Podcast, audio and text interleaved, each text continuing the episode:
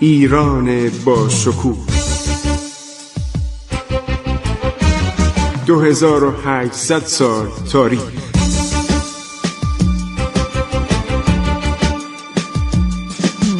عبور از تاریخ.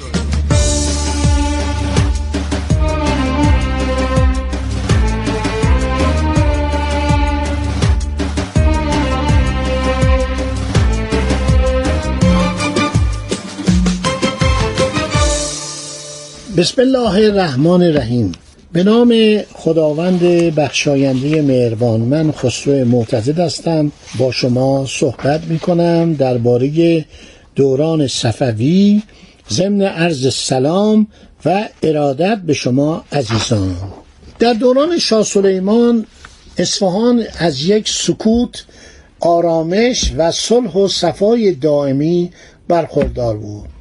فن خانه سازی در این زمان پیشرفت کرده بود.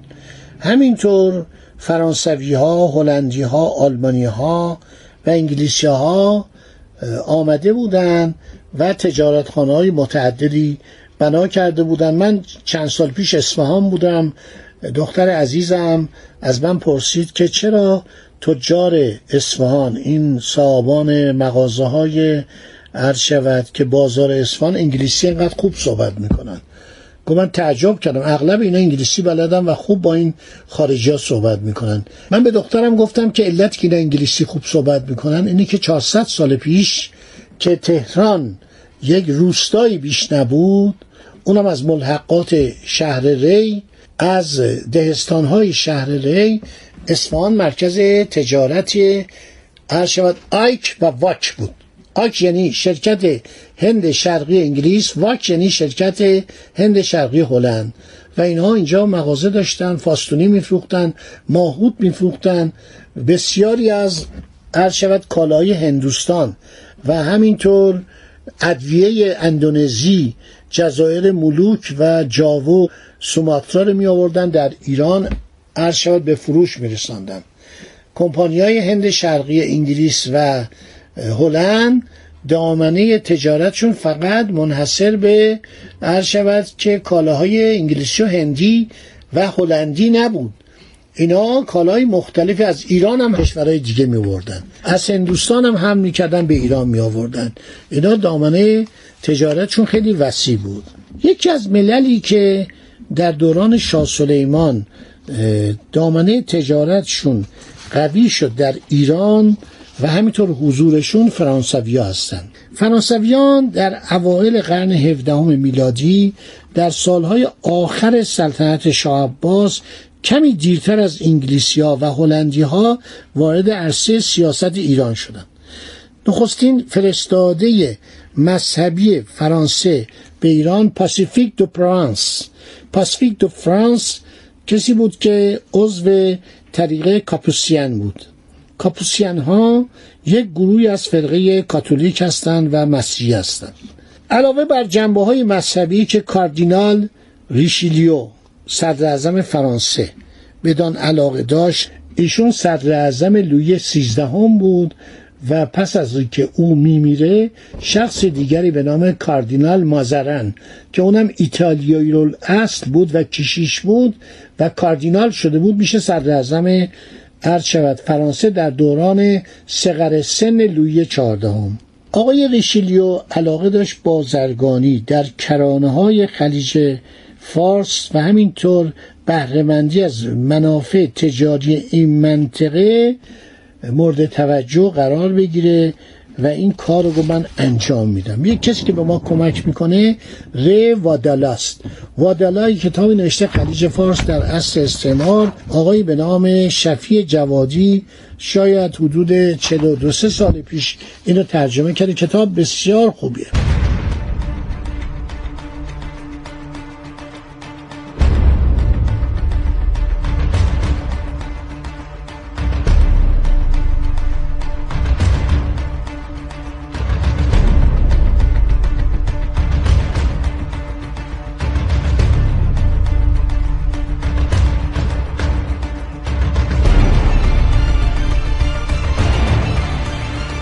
پاسفیک دو پروانس در سال 1037 هجری قمری 1628 با دریافت اجازه نامه برای تأسیس یک مؤسسه تبلیغ مذهبی در اصفهان و بغداد آن زمان که در اون دوران در اشغال ارتش ایران بود.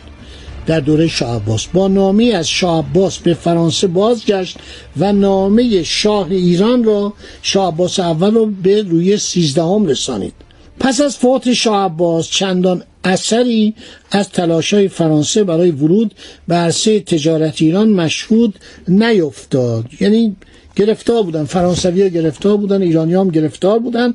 تنها کشیشان کاپوسیان به کار خود ادامه می‌دادند. کسی که اومد به ایران تاورنیه بود. تاجر و سیاه فرانسوی در عصر شاسفی به ایران آمد و جواهر همراه خود را به دربار ایران عرضه کرد. دربار ایران خیلی عاشق جواهر بود.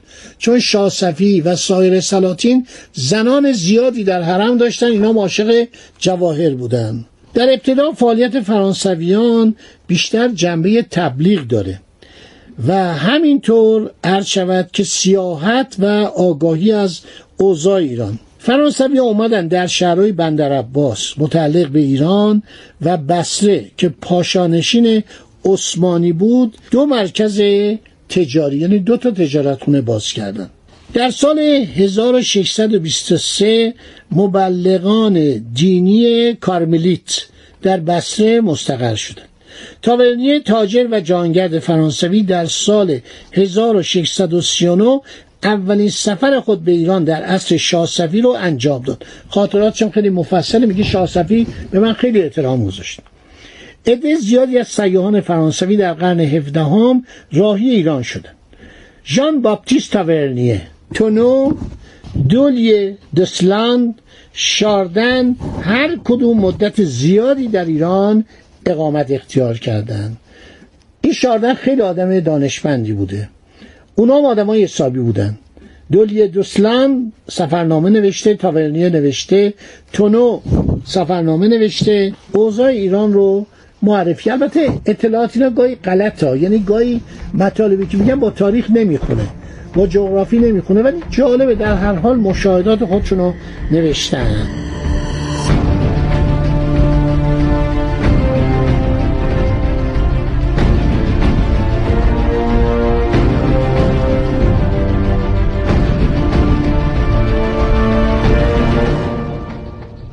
ساعت سازان جواهر سازان هنرمندان فرانسوی در اواخر عصر صفوی یک افسر فرانسوی توپچی به عنوان افسر توپخانه ایران.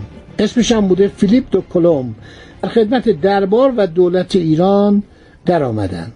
فیلیپ دو کلوم متخصص توبریزی بود. متاسفانه در جنگ گلوناباد با افغانها جان خود را از دست داد. خب در میان گروه بعدی کشیشانی که از سوی کلیسای فرانسه به ایران اعزام شدند شخصی به نام پدر رافائل دو مانز رافائل دو من هم بهش میگن. رافائل دو مانز هم بهش میگن در کتب فارسی. رافائل دو مانز خیلی آدم جالبیه. بسیار باسواد بوده. از سال 1644 1053 54 هجری قمری ایشون اومد به اصفهان. 52 سال اقامت اختیار کرد در اصفهان. در سال 1696 میلادی 1107 هجری قمری در سن 93 سالگی در اصفهان درگذشت. خدا بیامرز آدم بسیار خوب بوده خیلی باسواد بوده. هر کسی اومده ایران رفته به این مراجعه کرده و اطلاعات از این گرفته. درباره ایران درباره فرهنگ ایران تمدن ایران ایشون در کلیسای جلفا بوده.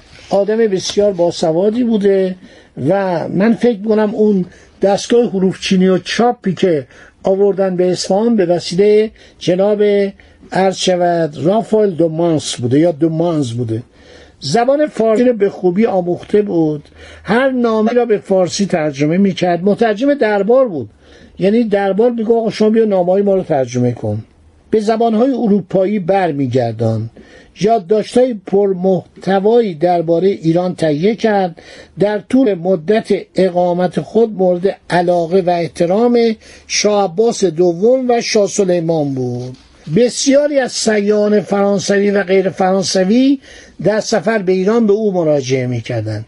از راهنمایی های او برخوردار می شدن که مثلا شاه صفی می‌خواست به اروپا بفرسته این ترجمه این می نوشت یعنی از زبان فارسی که شاه صفی بهش گفت یا شاه سلیمان بهش گفت اینو ترجمه می‌کرد به زبان فرانسه سلیس. این مثل هوتم شیندلره. ژنرال هوتم شینلر در زمان ناصر شاه. این آقای لورد کورزون جورد ناسانیل کورزون. ایشون روزنامه نگار بوده خبرنگار تایم بوده. بعدا کم کم ترقی کرد شد نایب السلطنه هند. بعد چون لردم بود از اصیل زادگان انگلیس بود. در لباس روزنامه نگاری به ایران اومد و یه سلسله مقالاتی در روزنامه تایمز لندن 1889 میلادی زمان. آخرین سالهای سلطنت ناصر شاه نوشت به نام ایران کوشن قضیه ایران سوال ایران پرسش ایران معمای ایران. این میگه من از هوتم شینلر استفاده کردم. هوتم شینلر یک نفر اتریشی بوده خیلی باسواد. ناصر دیشا به این درجه ژنرالی داد. جز معلمان دارالفنون بوده و مدت اقامتش در ایران بالغ بر شاید 20 سال 30 سال بوده و بعدم رئیس اداره معادن بانک شاهنشاهی انگلیس در ایران شد. رافال دو مانس هم که 52 سال در اصفهان اقامت داشت و زبان فارسی رو می‌دونست همه کاری دربار صفویه بود.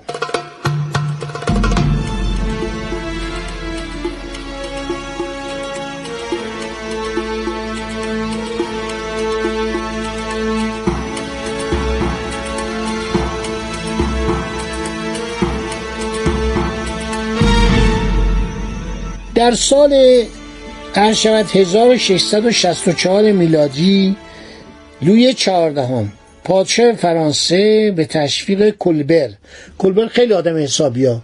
کلبر یه صدر که فرانسه رو دگرگون کرد. مثل امیر کبیره. یه آدم خیلی باسواد.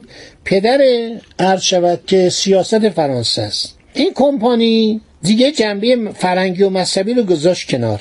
دولت فرانسه در عهد کلبر با تشکیل کمپانی هند شرقی فرانسه وارد یک مرحله جدیدی شد. اینا بسیار زرنگ بودن. یعنی فرانسوی ها اومدن دیدن که اینا می‌تونن با وسایل لوکس با هدایایی که تهیه می‌کردن با اون به قول معروف وسایل لکشری با اطرای عالی با لباس های ابریشمی می‌تونن در ایران عرض شود که دامنه تجارت گسترده داشته باشند. بعد کلبر نمایندگانی فرستاد سیاهان و تجار و افراد ماجراجو و شیفته سفر فرانسوی به ایران سفر کردند سفرنامه خود را نوشتند. رافائل دومنز یا دومنز عرض شود که همین کشیش فریخته فرانسوی در سال 1660 میلادی از سوی کولبر صدر اعظم دعوت شد کتابی دستنویس درباره ایران بنویسد و برای مطالعه او ارسال دارد. آقا هر چی درباره ایران می‌دونی برای من بنویس و بفرست. این یادداشت زیر عنوان وضع ایران در سال 1660 از سوی رافائل دومنز نوشته شد و به نظر کولبر رسید. در سال 1664 یعنی چهار سال بعد کمپانی هند شرقی فرانسه تأسیس شد. هدف این کمپانی فروش کالاهای تولید فرانسه به مردم مشرق زمین و نیز حمل امتعه و مواد خام هر شود. هندوستان به اروپا و نیز فروش قسمتی از آن تولیدات و مواد خام به ایران بود. همینطور کسب امتیازات تجارتی برای بازرگانان فرانسوی.